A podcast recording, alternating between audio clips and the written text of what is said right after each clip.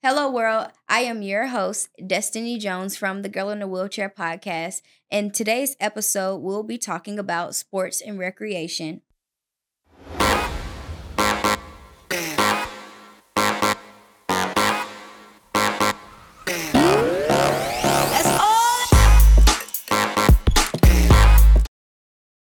I also have my guest, Dr. Pegues. She's coming back again for this episode. So please welcome her. I'm excited to be here. Thank you for having me. Thank you. Okay, so we'll be talking about adaptive sports, sports that we've played, recreational activities, many different recreational activities, fitness routines for individual using wheelchairs, and just tips and just some tricks or whatever. So, Sure. Sure. ready? Yes, I'm Okay. so ready. So, you can go first. What are some adaptive sports that you've played? List them all. Just give it to us. Wow. So I'm up to about 21 different adaptive Oh. sports. I do most of it through recreational therapy and a lot of it on my own. So when I think of Paralympic sports, I did the swimming, the cycling, and the wheelchair run. So Mm. that's about three. I play um, sit hockey, oh, wow. sit ski hockey, hockey. I snow ski, water ski, scuba dive, um, basketball, rugby, tennis. I learned to play lacrosse Wow. and trying to think there's a few more. I can't think of all 21, but they're pretty amazing. And my kids are even getting involved. So I'm pretty excited about the opportunity to use activity as a form of activism. Right. How about you? Right. Okay, well, I haven't played that many sports, but I have played basketball. That's my favorite. I love basketball. Um, I played, I started when I was like eight. Uh, shout out to my coach, Coach Olive and Coach Christy. Y'all were awesome. But yeah, I learned how to play with them. They were not not in wheelchairs though, but they like, you know, coached it with many different um, individuals. And so I then began to learn uh, wheelchair soccer, which was basically if you do you play you play wheelchair soccer? I've tried it with Well, the special yeah. special chair with Yeah. the with the cage in front. Yep, with the cage, and um, you like keep the ball there, and you just like roll it, and the um thing I didn't roll it, I threw them, but uh, you know that's just soccer. It's basically however your way of you know aggression, you just score the ball. Nice. Um, so soccer was pretty good. I also did um softball, but that one wasn't with people with disabilities. I was the only one with a wheelchair. wow. Um, it was pretty challenging because I had to, you know, kind of hear other people saying like, "She's doing this. Like, how is she doing this?" And I'm like, "Watch me, because this ball gonna hit you." you know what I mean? Like, Yes. But I was up for the challenge, but I was I seen how like it was probably something I shouldn't have been doing because it was like safety precautions, you know, for sure. Because I'm the only one in a wheelchair. So say I could run over someone's foot, you know what I mean? Just trying to go to the next, you know, home, you know, the home base. And so I um stopped doing just regular sports and then I got back into doing um adaptive sports. And then I started doing um what else I did? Well, basketball and then the soccer. And I did a little bit of like foot, flag football, but it wasn't like uh like a like years worth of it. It was like a little segment of it. But uh, my favorite was basketball. I played basketball for like two, three years, Wow. and soccer for like two, two years. But um, that was really good. And I did cheer, but that one also wasn't with Whoa. individuals with disabilities. I was the only one with a visible disability. I'm gonna just put it that way because they probably had disabilities. They just didn't say nothing. Good but point. um, you know, I was the only one with a visible disability. But you'll think the one with a disability ain't picking up people, but I was throwing them in the air. So wow. yeah, it was it was pretty cool. Shout out to Abby, that was my uh, stunt girl, and you know I I appreciate her for trusting me to do so and throw her in the air, and you know she was trusting me to carry her back, you know, into safety. But everything was good. We never had any issues with that. If anything, I think it was more like helpful Yeah. because it was like a a sturdy person that's in this chair that's gonna like lift her up. You know what I mean? And so I don't know. I felt like it was, you know, pretty good. But um I love sports. I think sports, especially from a wheelchair perspective, um, is very good. We need to stay active, um, especially with when it comes to exercising, especially with my um, injuries. T twelve it causes a lot of um, you know constipation or headaches. Um, you just because I'm sitting in one spot, you know, I'm just sitting straight up, you know, because of the rod that's in place in my back. Um, you know, and so it's like it just causes a lot of, you know, little problems that like I have to go through. So it's like I want to stay fit. You know, my guns, my muscles, they're, you know, strong Yeah. because obviously I've been pushing my chair for so long, uh 19 years now. So, you know, my muscles have been like this size. Well, not this size, but you know, I've had a little muscle since the age of one and a half Wow. when I got paralyzed. They they came like instantly because my mom would be like, "No, girl, you got it. Push yourself," you know.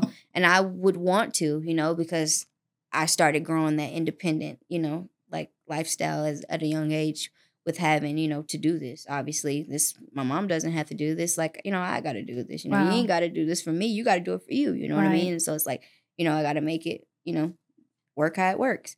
But um, you know, fitness is important. I think fitness is important, and you know, it's like it's like how do they how do they exercise? They're sitting down, and it's like, well, you can lift weights Right. sitting down. Let me show you. Do it just like this, you know, and Right. and challenge yourself. You know, start with five pounds, work your way up to fifty. I can bench press. Uh, I think uh, my coach from um, when I was in Utah, um, she had me bench pressing like 275. I was like, girl, I'm done with that. Cause after that, you know, with not having any like any leg, you know, stability, I couldn't hold myself down no more. So I was like, girl, I'm about to fall. Like, you know, but I still picked up that 275 and that was it, you know. And I also can do um I love um pull-ups. Pull-ups. Ooh, I can do some pull-ups. Like I love pull-ups. So I love staying fit. Um, I don't know. I think it's also like a way of like me conditioning myself and grounding myself. Um, on top of yoga now, y'all. I can do some good yoga Oh, poses. I love that yoga. Like I love yoga. Yoga is very good and it's good for the mind too. Yes. So it's like a good um mental, you know, fitness too. For real, because you're able to like get out of your chair. Something that we like obviously want to see ourselves do permanently. You know what I mean? We're gonna speak that into existence and uh, Amen. you know, we're gonna do yoga poses instead, you know, and that's that's what I do. I like to do yoga, even in my bed. If I don't have my yoga my yoga mat, I'm like doing my yoga poses. I'm going into you know prayer position warrior, and I'm just you know sometimes I'll fall asleep in it, but then when I wake up, I notice how like now I'm more open. I can like you know move my hips a lot more and you know deeper than you know, and so I don't know. like fitness that. is important to me. What about you? Well, first of all, I see your guns. Um, I see and know that you're fit. I want to add to something you said just about our physical health and our mental health. Right. That doesn't change because we're sitting, right. right? We are probably in the US the most sedentary people ever. And we already know studies have shown that we need to be physical. So, in a wheelchair, you're right, our medication processes differently. We get pressure sores if we're stationary too much. Right. And also, I think the mental health aspect of it, the endorphins that are produced just by working out, and the muscle loss if we're not careful, because we need to work just a little bit harder. So, one of the things I thought of while you were speaking was rifling and skeet shooting. Have you tried Mm. that yet? No, but uh so, so shout out to the Shepherd Center located in Atlanta, Georgia. wow. It's one of, I think it's the second largest in the country because people do come in from other countries. And every year they have something called ASW, and people from all over the country come in for a week of camp. Mm. And during that camp setting, you have access to trying sports that you may not have ever tried or wanted to try. So, another one I didn't add was skydiving. Now, What? wait. I want to do that in my Now wheelchair. wait. Like in my wheelchair. I don't care. That could be the end of my life. don't get me in trouble with the people who love you. I did start indoor. wow. So they have indoor skydiving opportunities just for you to get used to the weightlessness, get used to wearing the equipment, get used to what that feeling is. So I promised my husband a little, a few less gray hairs Mhm. by trying it indoors first. Okay. And so there is a place here in Atlanta called iFly. Mhm. They are all over the country, but the one here in Atlanta specifically allowed me to be one of their ambassadors. Wow. And together with other members of the community in wheelchairs, they actually have a specific disability day Wow. where you and your family can come. The prices are cut in half. They have additional individuals who are on staff who know how to tape our legs together Mhm. and to give us the right equipment so that we can safely try skydiving indoors before we go outdoor. There are professional skydivers who come on a regular basis as well. And sometimes they help give us some tricks and tips. But before I could jump out of an actual airplane, even though there are very trained individuals, my husband promised me to um, do this first before kind of jumping out of an airplane Right. but the thrill of it, right? And the opportunities to participate in a sport where you're not physically in your chair. So there are ways, of course, we can do very many sports in our own personal chair or equipment. Another one I forgot. Oh my gosh. The PGA actually contacted me a few years after what we're going to talk about next. And what's that? What's The pageant. Oh, pageant. Kaylee, Kaylee. so so I, I was contacted by them and they said they wanted more women, Mhm. more individuals with disabilities, and more people of color to play golf. Oh wow. So they invited me to use some new equipment that they were using uh, paragolfer, solo rider, and other equipment that will literally stand you up, get your knees out of the way so that you can actually swing. That's It was so much fun because I, I just never pictured golf, walking or otherwise, Right. as a sport Right. or an activity I was familiar or even interested in. But it's now my favorite land sport. I would like to do that. I would like love to do introduce that. you to it and to use some of the equipment.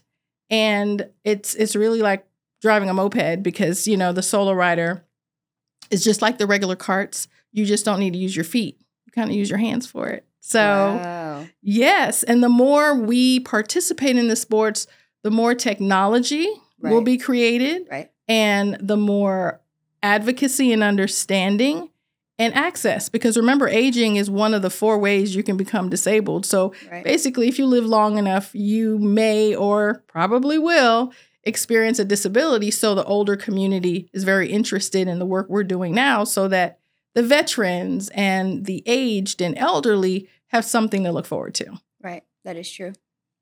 That is true. Um, let's see. I guess any tips for people that are maybe interested in adaptive sports that maybe feel like, oh, that's not for me. I can't swing a ball or swing a little thing for the golf, whatever club, a golf club. right You know, I never played golf before, but I know um, there are some good golfers out there. I've never seen any in wheelchairs. Actually, I do know one um, guy on Instagram. marcus Um, I don't, I don't think that's his name. His name is um something, but he he does golfing. Um, I wish I is it lido his- life Mm-mm. okay It's Walking Rich. I'm sorry. His name is Walking Rich off of Mm. Instagram. I do follow him. Um, so yeah, he is a golfer. Um, and he does with the thing that you stated with you put your feet in or your, your body in, Yes, excuse me, and it goes up. So he's basically like standing up right golfing. And so I was like, what? yes That's insane. it's you know what I mean? incredible But I love it because that's him advocating, oop, advocating for himself. You know what I mean? To basically do the things that he loves, which is golfing. So, yes. so do you have any like tips or you know something? Absolutely. Lido Life is also on Instagram. He does the same and he does a lot with the PGA as well. There's another gentleman who he may be former military and he has a single, he's a single amputee. So he's upright, but there's still mobility challenges. And so my tip would be to get help, right? So I had to go through about six weeks of training before playing golf. You mentioned some great things about stretching and yoga and exercising because if this is not a if you're not conditioned and you are not doing this on a regular basis, you are pulling some some you're you're pulling different muscles uh, into different places that they haven't been. So I know the first time I got into a paragolfer, I got dizzy Mm. um, because I wasn't used to being at a 45 or 90 degree angle. So that's why I do a lot with rec therapy and occupational therapy and the Shepherd Center. So prepare your mind and body for these great opportunities and make sure you're working with an expert or a professional before you try to do it on your own. I have not tried to golf on my own. Mhm. I have a caddy that is definitely trained for my condition and any emergencies that happen because that's 18 holes. By the time you get to the end, I do mostly nine holes, but if you're going the whole 18 holes, you're in the, I mean, it's circuitous, so you end up coming back. But at some point, you could be really far from any type of care and support. So I would just say stay safe like anything else. Right. Make sure the people who are helping you understand you and the sport and have fun. Right. Yeah. Awesome. Okay, now we can talk about pageants. I want to hear your pageant stories. Whew. Okay. So I'm going to be particularly honest with you. I was never a girly girl. Okay, period. Me. I was working. so I was working for a technology company, like a top 10 technology company as an engineer. So I was around men all the time. I wore black, blue, and brown. As long as my face and my hair was clean, I Right. feel, felt like I was good. And after my injury, very shortly after my injury, I was starting to do some volunteer work with young kids in the school district that were on the autism spectrum, Mhm. right? So I was noticed by working with them, and I was really doing it for my own self care to get out of the house to figure out who this new me is going to be. And I received information about this wheelchair pageant. Mm. I was contacted and she was like, listen, don't you want to help children outside of your block or your zip code or even your state? Because there's three levels of pageantry. And I was like, I'm good. Mm. I don't do pink. I don't wear makeup. I am so good. And she kind of went on and showed me that this is a pageant not about beauty, it's about community service, it's about power, it's about being beautiful where you are. And so, with some tugging, I ended up becoming Miss Wheelchair Georgia, the first woman of color awesome. to become Miss Wheelchair USA. And then I went on to be Miss Wheelchair International. awesome. And it really changed everything. It shifted my belief about sisterhood right. those beautiful women. now, I'm not going to lie, they were competitive. They wanted to win, but they also became my really good friends even years later. They taught me how to put on makeup, they taught me how to be beautiful on many levels. And today I wear pink, I wear bling, mm-hmm. and I Right, you wear got it on makeup. and I wear makeup. So it was such an incredible experience. And it was also a great opportunity to be called out, like I mentioned with PGA. I was not on social media before my disability, but I had to be in the public eye after mm. Winning the pageants. And I got to tell you, I was able to work with a lot of really amazing companies with sponsorships and opportunities to get involved in sports and a few other really cool things. Right. Awesome. Congratulations again. Thank you. So yes, that is awesome. Um, I did do pageants as well. My biggest thing was modeling and acting. That's that's the T. Oof, love it. Okay. but yeah, so I started modeling and acting when I was I think I was 14, 14, maybe 13, um, young. Let's just say that I was young. And um I would hear people would say, You're so beautiful. You know, obviously that you have to find that though. Like you could see that I'm beautiful, but like I have to know that I'm beautiful. Now, baby, you can't tell me nothing. like I I know that, you know, like I do makeup, but it's like now I'm getting to a point now where I'm like, I don't need it. You know what I mean? I'm like Oh. every day I'm like, bump it, as long as my eyebrows are done, I'm good. I put on that Christian Dior lip gloss and I go about my day. You know what I mean? Because I don't need it. But I do know that when I wear it, it's like it's like a, a accent. You know, it's like, okay, cool. Like, yeah, she looks she looks good. But anyway, so I started modeling and acting because a lot of people was like, You are beautiful.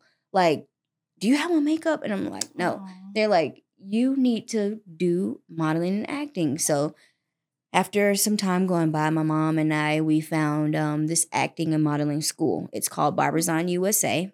Um, a lot of people are are already like, they're always like, um, oh, is that a real company or whatever because they feel like it's a scam. It's not a scam. You must not have what it takes because I've made it very far with that school. I went to the school, graduated.